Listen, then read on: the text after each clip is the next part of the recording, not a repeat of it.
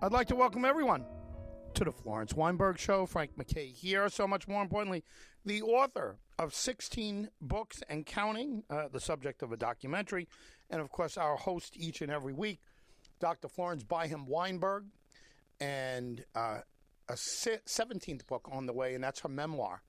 And uh, maybe an excerpt today from the memoir and, uh, and, and what may be. But without further ado, Doc, how are you? I'm very well, thank heaven, and I, I hope you are too. I am, and uh, this time of year is very nice around here. I don't think you have cold weather in Texas, but uh, it's starting to get a little chilly here. No snow yet, but uh, uh do you have a uh, do you have a Christmas feel around there? Ah, that's good. That's wonderful. Well, uh, we did have a, a day close to freezing in November. so all of the uh, tender plants, the hibiscus and bougainvillea and so on, got nipped. Um, and uh, I think they're all going to survive, but they are losing their leaves right now. And of course, we will be getting into chilly weather. Uh, but I think students uh, insist on wearing shorts throughout the year here in San Antonio. So uh, it never gets down the way it uh, did in Rochester, uh, where I lived for 28 years. So um, I, I, kind of miss it. I, I miss the seasons and uh, even miss the snow.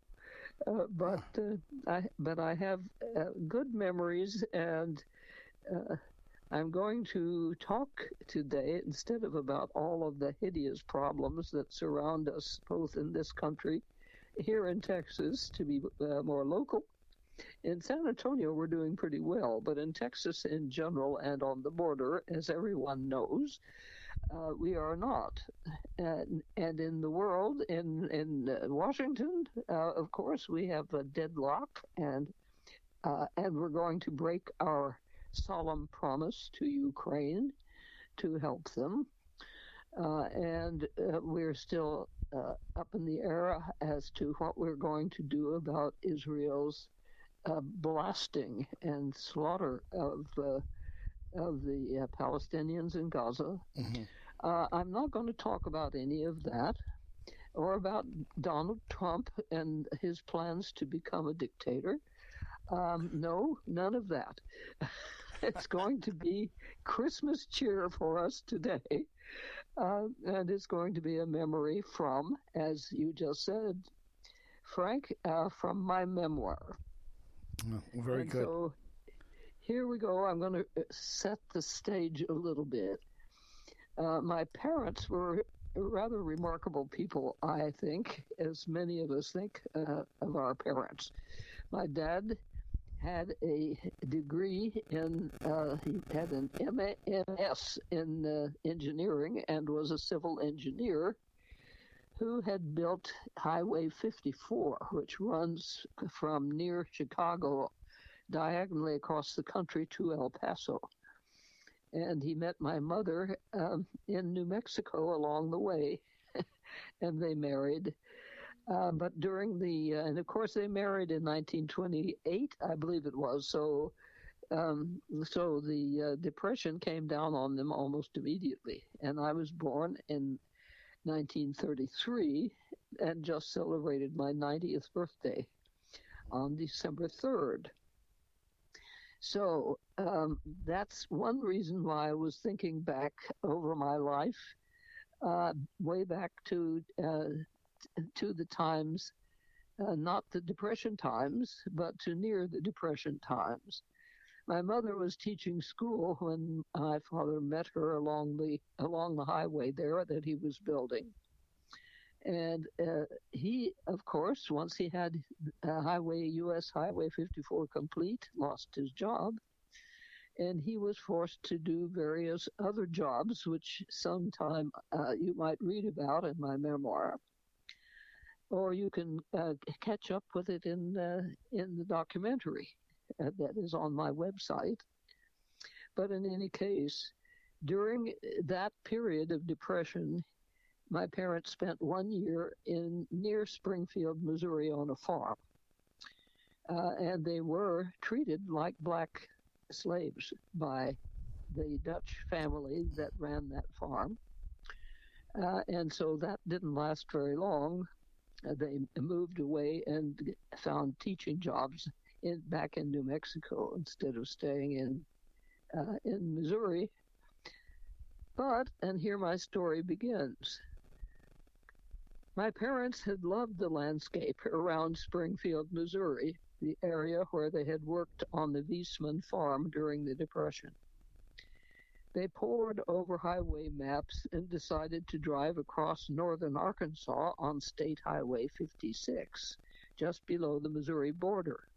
The reason for dropping into Arkansas was that land in Arkansas was probably um, a good two or three hundred dollars less per acre than it was in Missouri, and it was the same landscape they uh, so they poured over maps and they uh, they dr- drove across uh, northern Arkansas, looking at, looking around, uh, and they reached a place called Mammoth Springs, which pours an amazing nine million gallons of water per hour, Jeez. forming a, fish, a freshwater lake that becomes the Spring River and we strolled through that park and then drove further to Salem, Arkansas, where we stopped to have lunch at a cafe on the town square. Dad picked up a flyer from the counter that read, Farm, 365 acres. C. Perry Goodwin, attorney at law. The flyer listed other farms along with Mr. Goodwin's office address. Dad kept picking up the flyer as we ate. I think I'll go see if Mr. Goodwin is in his office. I'd like to have a look at one of those farms just out of curiosity. I ended up I was 12 I was 11 at the time and would turn 12 in, on December 3rd just before Christmas. I ended up playing all afternoon on the Goodwin's spacious hilly lawn uh, with their dog and a ball, pausing to drink lemonade and chat with Mrs. Goodwin while her husband drove my parents around the countryside looking at farms. Perry could tell that Dad was seriously interested in what he saw. They invited us to dinner that night and then put us up in spare bedrooms upstairs that had been their children's. Before we left, Dad had chosen this 365 acre farm and had made a down payment. Perry told him that uh, that a dam had just been built on the Norfork River, and the eventual lake would border that piece of land, which would become lakeside property. Mm. World War II had come in the meantime and had just ended.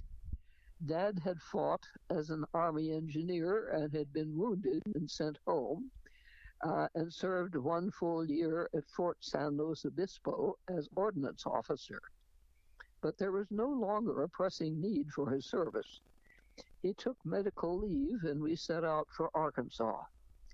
He would soon apply for medical retirement. He, the wound, he was wounded in the stomach and it never healed. He eventually, unfortunately, died of starvation. But in the meantime, we had uh, we had a wonderful family time, as you will learn. This was no temporary vacation trip.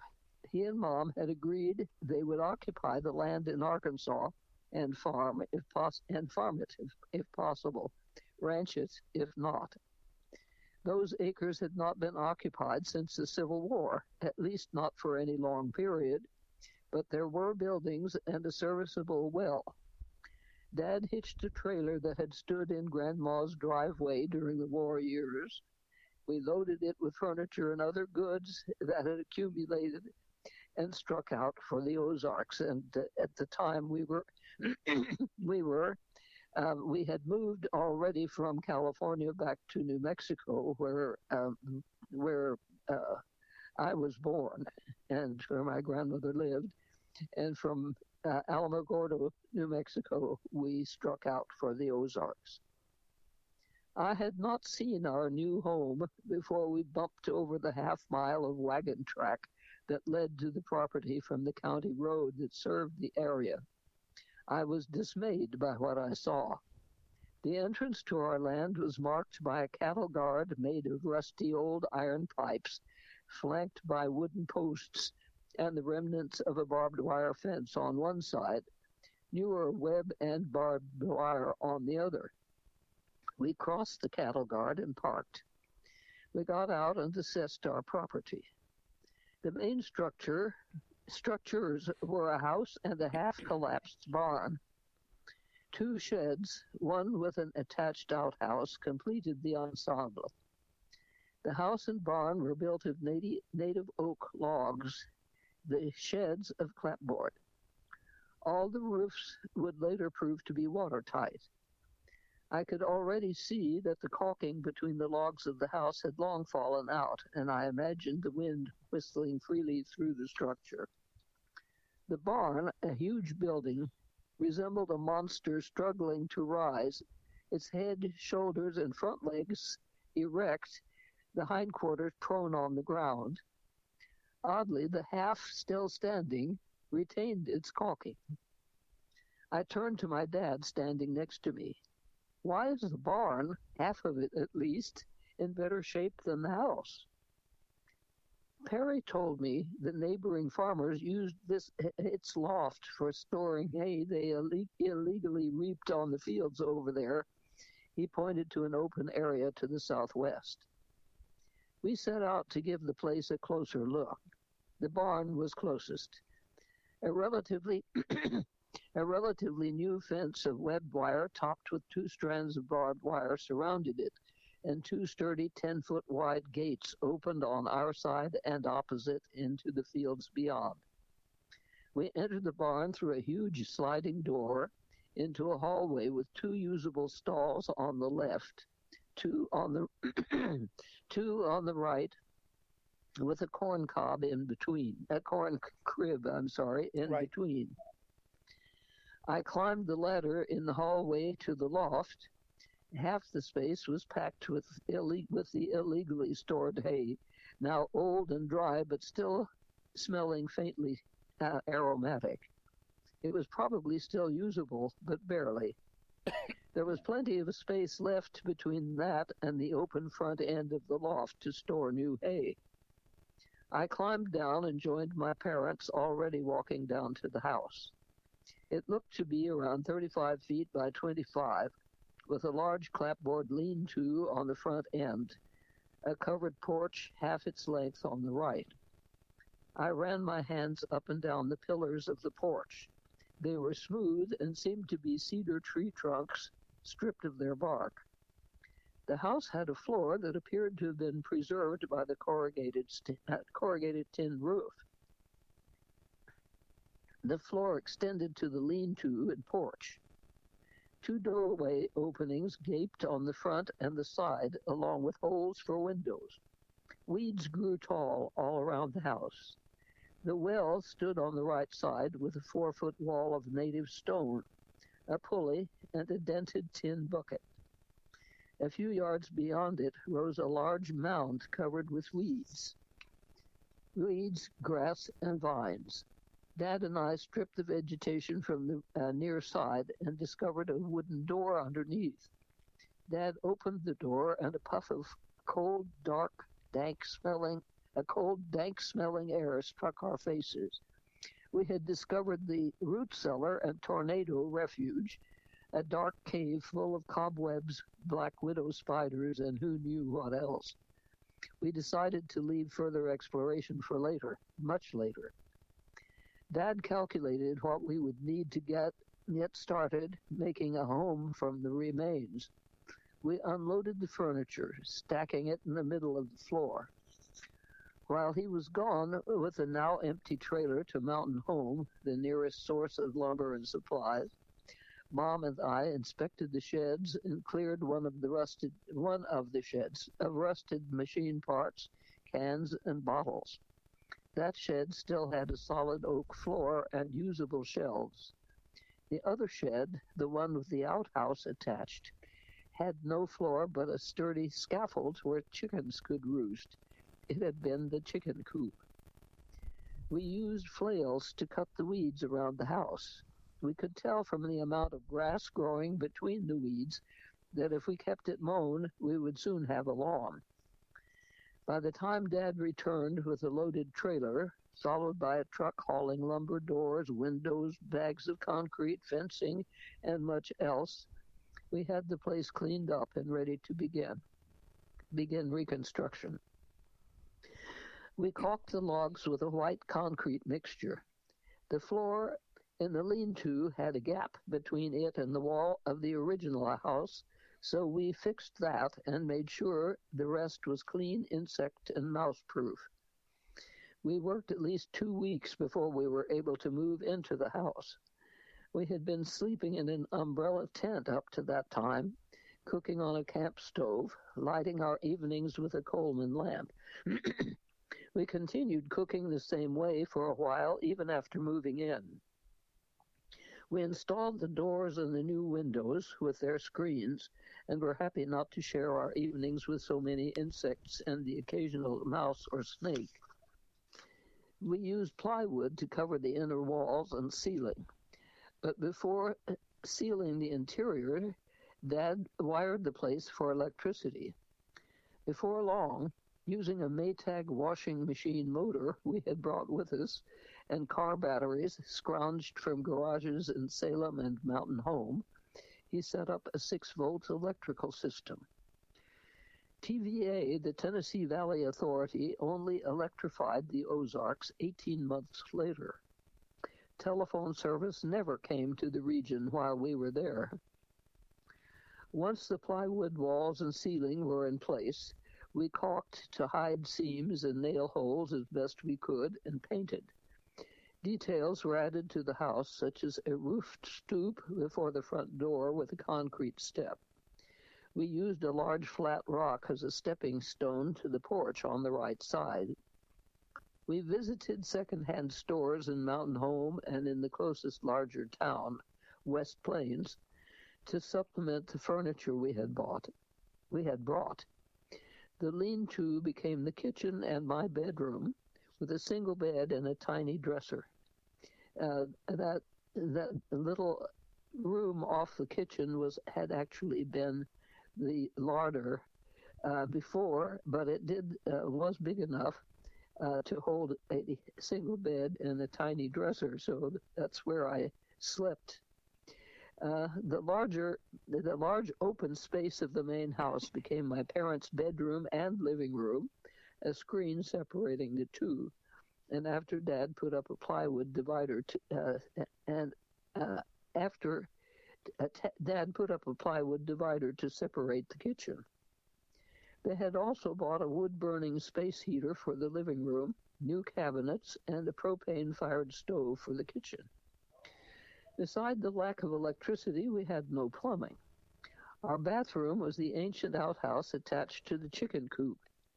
Dishes and laundry and baths had to be done in a dishpan and in a tub. A small stand next to the front door held a pitcher and a shallow pan for hand washing, morning shaves, and other ablutions. Back to pioneer days. After eating cramped meals in the kitchen for a short while, we decided to box in half the porch and use it as a dining room. This worked well with a window in, uh, enlarged into an open doorway directly from the kitchen. We also discovered that propane refrigerators were available and bought one in time to store perishables and once we had acquired farm animals, milk and eggs thinking of Christmas while we uh, inspected the 365 acres of our farm on foot. We kept an eye out for an appropriately sized and shaped tree.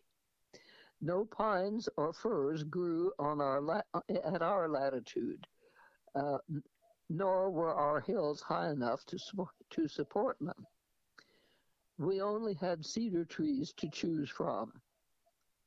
Eventually, we found a six foot cedar that tapered to a point like a pine. We mentally marked its location, and when late December came, we cut it and dragged it home. We had kept treasured decorations from years past, including two strings of lights Dad had made in Cienega, a desert community where he had taught and where he had uh, used a windmill made of a long pipe and an airplane propeller to charge the old car batteries. We alone in that desert community had electric electric lights. For our Christmas tree, we connected flashlight bulbs to two long wires, one with the bulbs painted red, the other green. They worked very well with the six volt lighting system he had rigged. Following our family tradition, we did our shopping in a largish town across the state line into Missouri, and Mom baked pies, mincemeat, butterscotch, and lemon meringue, cookies and fudge, uh, with uh, that included native black walnuts for our Christmas dinner. We had acquired a flock of chickens by that time, and we sacrificed one of the young hens for our centerpiece rather than a turkey. We also decked the halls with green boughs and red berries that grew on some of the bushes round about. Christmas Eve came, and Dad read all of uh, Charles Dickens' A Christmas Carol, while Mom and I wrapped the Christmas presents. We made certain to decorate each package in a unique and beautiful way. We used more native greenery and berries, made fancy bows, or cut out silhouettes of camels and figures of the Magi, and pasted them on pastel blue paper, using gold ribbon to create desert sands and a sparkly piece of gold paper to make the star and its rays. When we were done, no wealthy family tree, family's tree trimmings and packages could outshine ours. The sentiment of joy, goodwill, and gratitude to the Almighty for the, His goodness surrounded us and lasted the entire Christmas season. Most of our presents to each other were useful items like clothing or tools, but that year my main present was an old army saddle for my brand new horse, my birthday present from the previous December 3rd, just a few days earlier. The old saddle was all my parents could afford at that point, but I was thrilled not to continue to ride bareback and got it uh, and put it to good use that very day. We tended our animals, cows, horse, pigs, and chickens, with special little treats an apple for my horse, uh, rations of corn for the cows, leftover salad and scraps for the pigs, and ground corn for the chickens. We lacked most modern conveniences, but we hardly missed them. For example, on that first year, we had to haul in water from the well, chop wood for the heating stove, go out in the cold and bitter weather to the outhouse. But we were never troubled as long as we were together. Those Christmases set the pattern for the four years while I was in high school when I celebrated them with my parents. I entered Park College near Kansas City in the fifth year, rode the train back to West Plains, and then was driven home by Dad and Mom to celebrate the Yuletide on the farm with, them for two, with them for two more years until they sold out and moved to Kansas City. Those celebrations remain in my memory as supreme examples of family closeness and love that left the problems and privations of everyday life far behind. Yes, I think it um, absolutely. the privations and difficulties contributed to our closeness. Uh, and we were all of us uh, inventive and willing to work, uh, which is not necessarily the case of kids nowadays. and uh, um, and fortunately, we also were all uh, voracious readers and so we did not miss. We had radio, of course, uh, and we listened to the radio programs like Fibber McGee and Molly, and uh, Red Skelton and Bob Hope and so forth, um, and uh, uh and music uh, of all kinds, popular and classical. Uh, and so we did have outside entertainment coming into us. Um, no, uh, no newspapers or anything of that sort. We were way out. We were about 20 miles from uh, from any town there, uh, and from the school. Uh, and I was I had to catch the bus to go to school that first year, and then my father decided that farming was not going to pay the bills, and so he started teaching at the school and eventually became its principal. Was the radio 24 hours or was the radio uh, 12 hours? Did you have 24 hour a day radio? Yes, I think we did. Um, I, we didn't listen to it 24 hours. No. I don't think we started listening to it. We were too busy, and in the mornings we got up uh, at maybe 5.30 or 6 to do the chores once we had the animals, we had to go out and feed them and uh, see that they were all right because, uh, uh, well, the first half of the year, my parents did not work uh, away from the farm. Uh, but uh, sometime, probably the second semester, they both began to teach in the school 20 miles away in Viola, Arkansas, which was halfway between Salem and Mountain Home. And by the way, the lake, of course um, had uh, meanwhile established itself um, because uh, uh, just as Perry Goodwin had told us, uh, the dam on Lake no- on on Norfork River had backed up the water so that we were lakeside property. Unfortunately, our our buildings were far away from the lakeside, so we couldn't enjoy it and uh, we had already put so much work into the buildings and uh, and our livelihood there, and the uh, uh, the places for the animals and so on, that we never did even think about moving to the lakeside. Uh, but anyway, um, we did.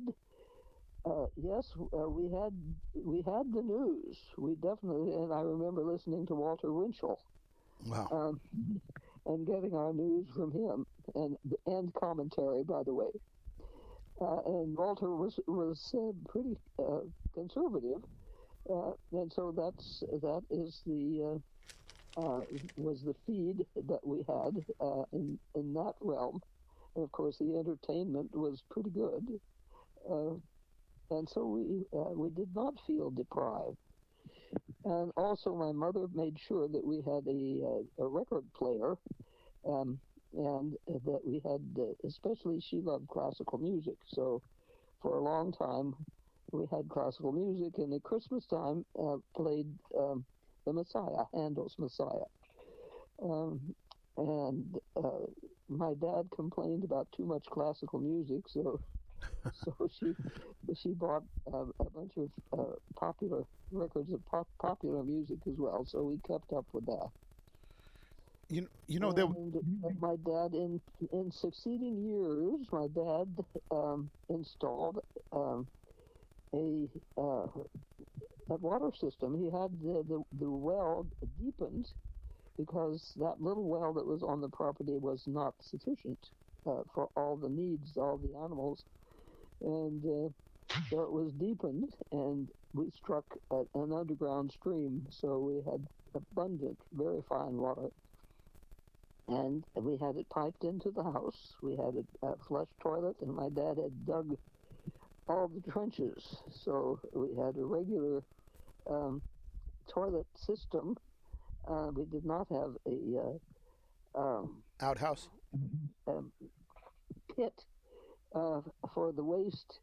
Uh, it, instead, it, it ran through the trenches and spread itself out over a large area, which is much friendlier for the environment. And so we, at that, we had the flush toilet, we had the running water, we uh, had a modern kitchen. We installed that for my mother, my dad, and I. And uh, and we added another lean-to for uh, for their bedroom. Uh, so the house became uh, larger and more livable as we went along. Uh, and so by the time I left for college uh, in the fourth year, when I graduated in 1950, uh, valedictorian, by the way, my Uh-huh. class. Yeah. uh, anyway, uh, the house was really livable and comfortable, with private bedrooms for the parents and for me. Um, I did not have to stay in the pantry as I had that first year. Wow. So uh, my dad continually was uh, was busy, even though he was ill during that whole time, um, because that wound just would not heal. Uh, the out the uh, the outside was healed, but the but the stomach itself would never heal because the acid kept it open and it ulcerated. So um, so he was having a rough time and in, in pain a lot of that time too. But nonetheless, he did heavy work like digging trenches and building things. He was also a pretty good carpenter. And uh, so uh, we we made out. He never complained. Uh, but he decided after uh, being principal of the Viola High School for uh, at least four years, because they continued at, on the farm for two years after I left to go to school. Um, and uh, uh, anyway, he found out that he was a very good administrator, that he had a talent for organizing things and for dealing with people. And so he um, moved moved us, or rather moved them, to Kansas City. And uh, then he completed. Um, he had to go back and get a BA. he had a BS and MS, uh, but he had to get a BA, MA, and Doctor of Education in order to be an administrator in a college, which is what his goal was. And he became an administrator of a college, and he lasted for two years in the job before his heart attacked him because he had not been able to nourish his body sufficiently to maintain his heart's health. And so he had that heart attack and then caught pneumonia and died of the disease that kills most elderly, namely pneumonia.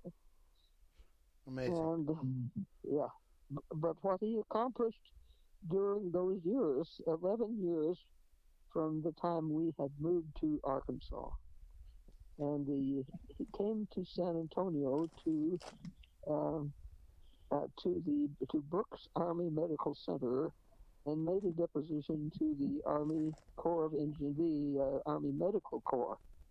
Um, of uh, see, uh, they have a special title that I, I'm not recalling right now, but uh, but in any case, it was a special board, the Army Board of Medical Engineers or Medical Officers.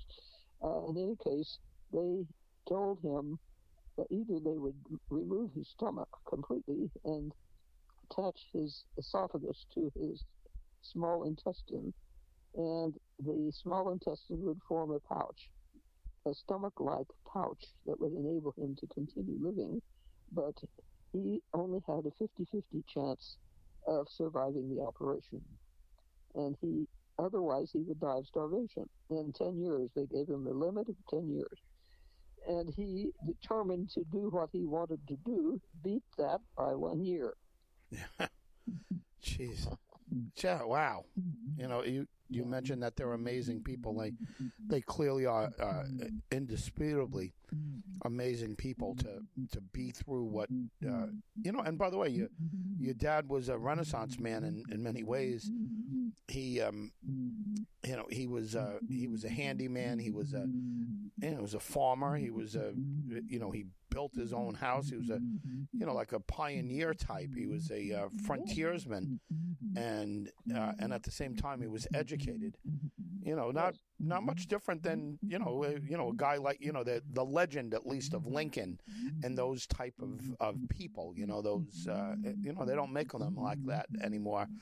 Um, That's they- right. they're That's just right. yeah, ju- ju- just not. I, you know what I wanted to ask you, and you touched on it a little bit. You you, you said that you didn't, you know, feel, feel deprived uh, for anything, and I and I guess you wouldn't feel deprived because you you didn't know of anything else. But in your mind, in young Florence's mind, were you were you dreaming of a different life, of a better life? Do you remember what your daydreams were like? No, I actually was. Uh, I did not want things. I was not interested in material goods, and I, I read wild, uh, widely. I was just like my dad. I could read very rapidly, and I, I read, uh, of course, I read entertaining books like Sherlock Holmes, the entire uh, Sherlock Holmes uh, set, and and other mysteries and things like that. But I, I also read uh, uh, history books and so forth. And, and my mother during that period, exactly during that those four years that we were there, that I was there with them, um, she, we, Dad and I would do all the chores, feed all the animals, and see that they were bedded down for the night and all. Uh, and then we would come in, and my mother would have dinner ready. Yeah, we would have dinner together uh, and review all the day's events. Uh, and then my dad would say, uh, "Okay, Florence, go in there and help your mother with the dishes." Or he would just say, "Go do do the dishes," and I would go into the kitchen, carry the dishes in the kitchen, and my mother would say, "Go get a book. I want you to read to me while I do the dishes." And so, and wow. so I read Les Miserables, uh, Victor Hugo's uh, book, and another one of his, which is called uh, "The Man Who Laughs," L'Homme uh, and uh, a lot of world literature that she was familiar with, in, in, addition to all of American literature, so Hawthorne and so on. And poetry also, she would, loved poetry and was a poet herself. Uh, and so by the time I got to college, I had a very good background, far, far better than the simple background that I got from Viola High School you know the wisdom of, of your mother on that on that very move you know to read to me um, you know she knew you know either instinctively or just consciously uh, or subconsciously that uh, that she was improving your life. She was giving you the best chance. She you know in in the big picture how much time could you have cut off on the on the dishes? But uh, instead you you entertained her and she educated you and, and you self educated at the same time, uh, far more valuable yes. than, than an extra set of hands. Absolutely, absolutely. Yes, she she was so intelligent. She was a true teacher, uh, and she knew how to get kids to do things that that they enjoyed, and at the same time that was uh, that was forming their character and uh, improving their education, of course, uh, and they didn't even notice. they would have revolted if they had been told that this was to enlarge their vocabulary and their world, their worldly uh, wisdom.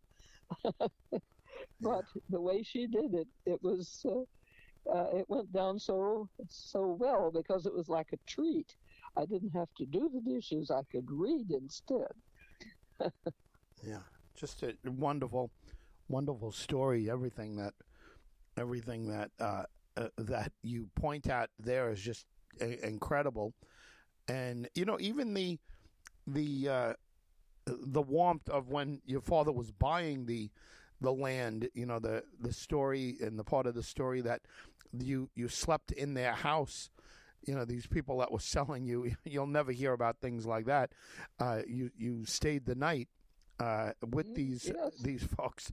You know, when was yes. when was the last time you heard something like that? Yes, uh, uh, people were open and generous and not suspicious of one another, and uh, the and the country was not divided against itself in those days at all.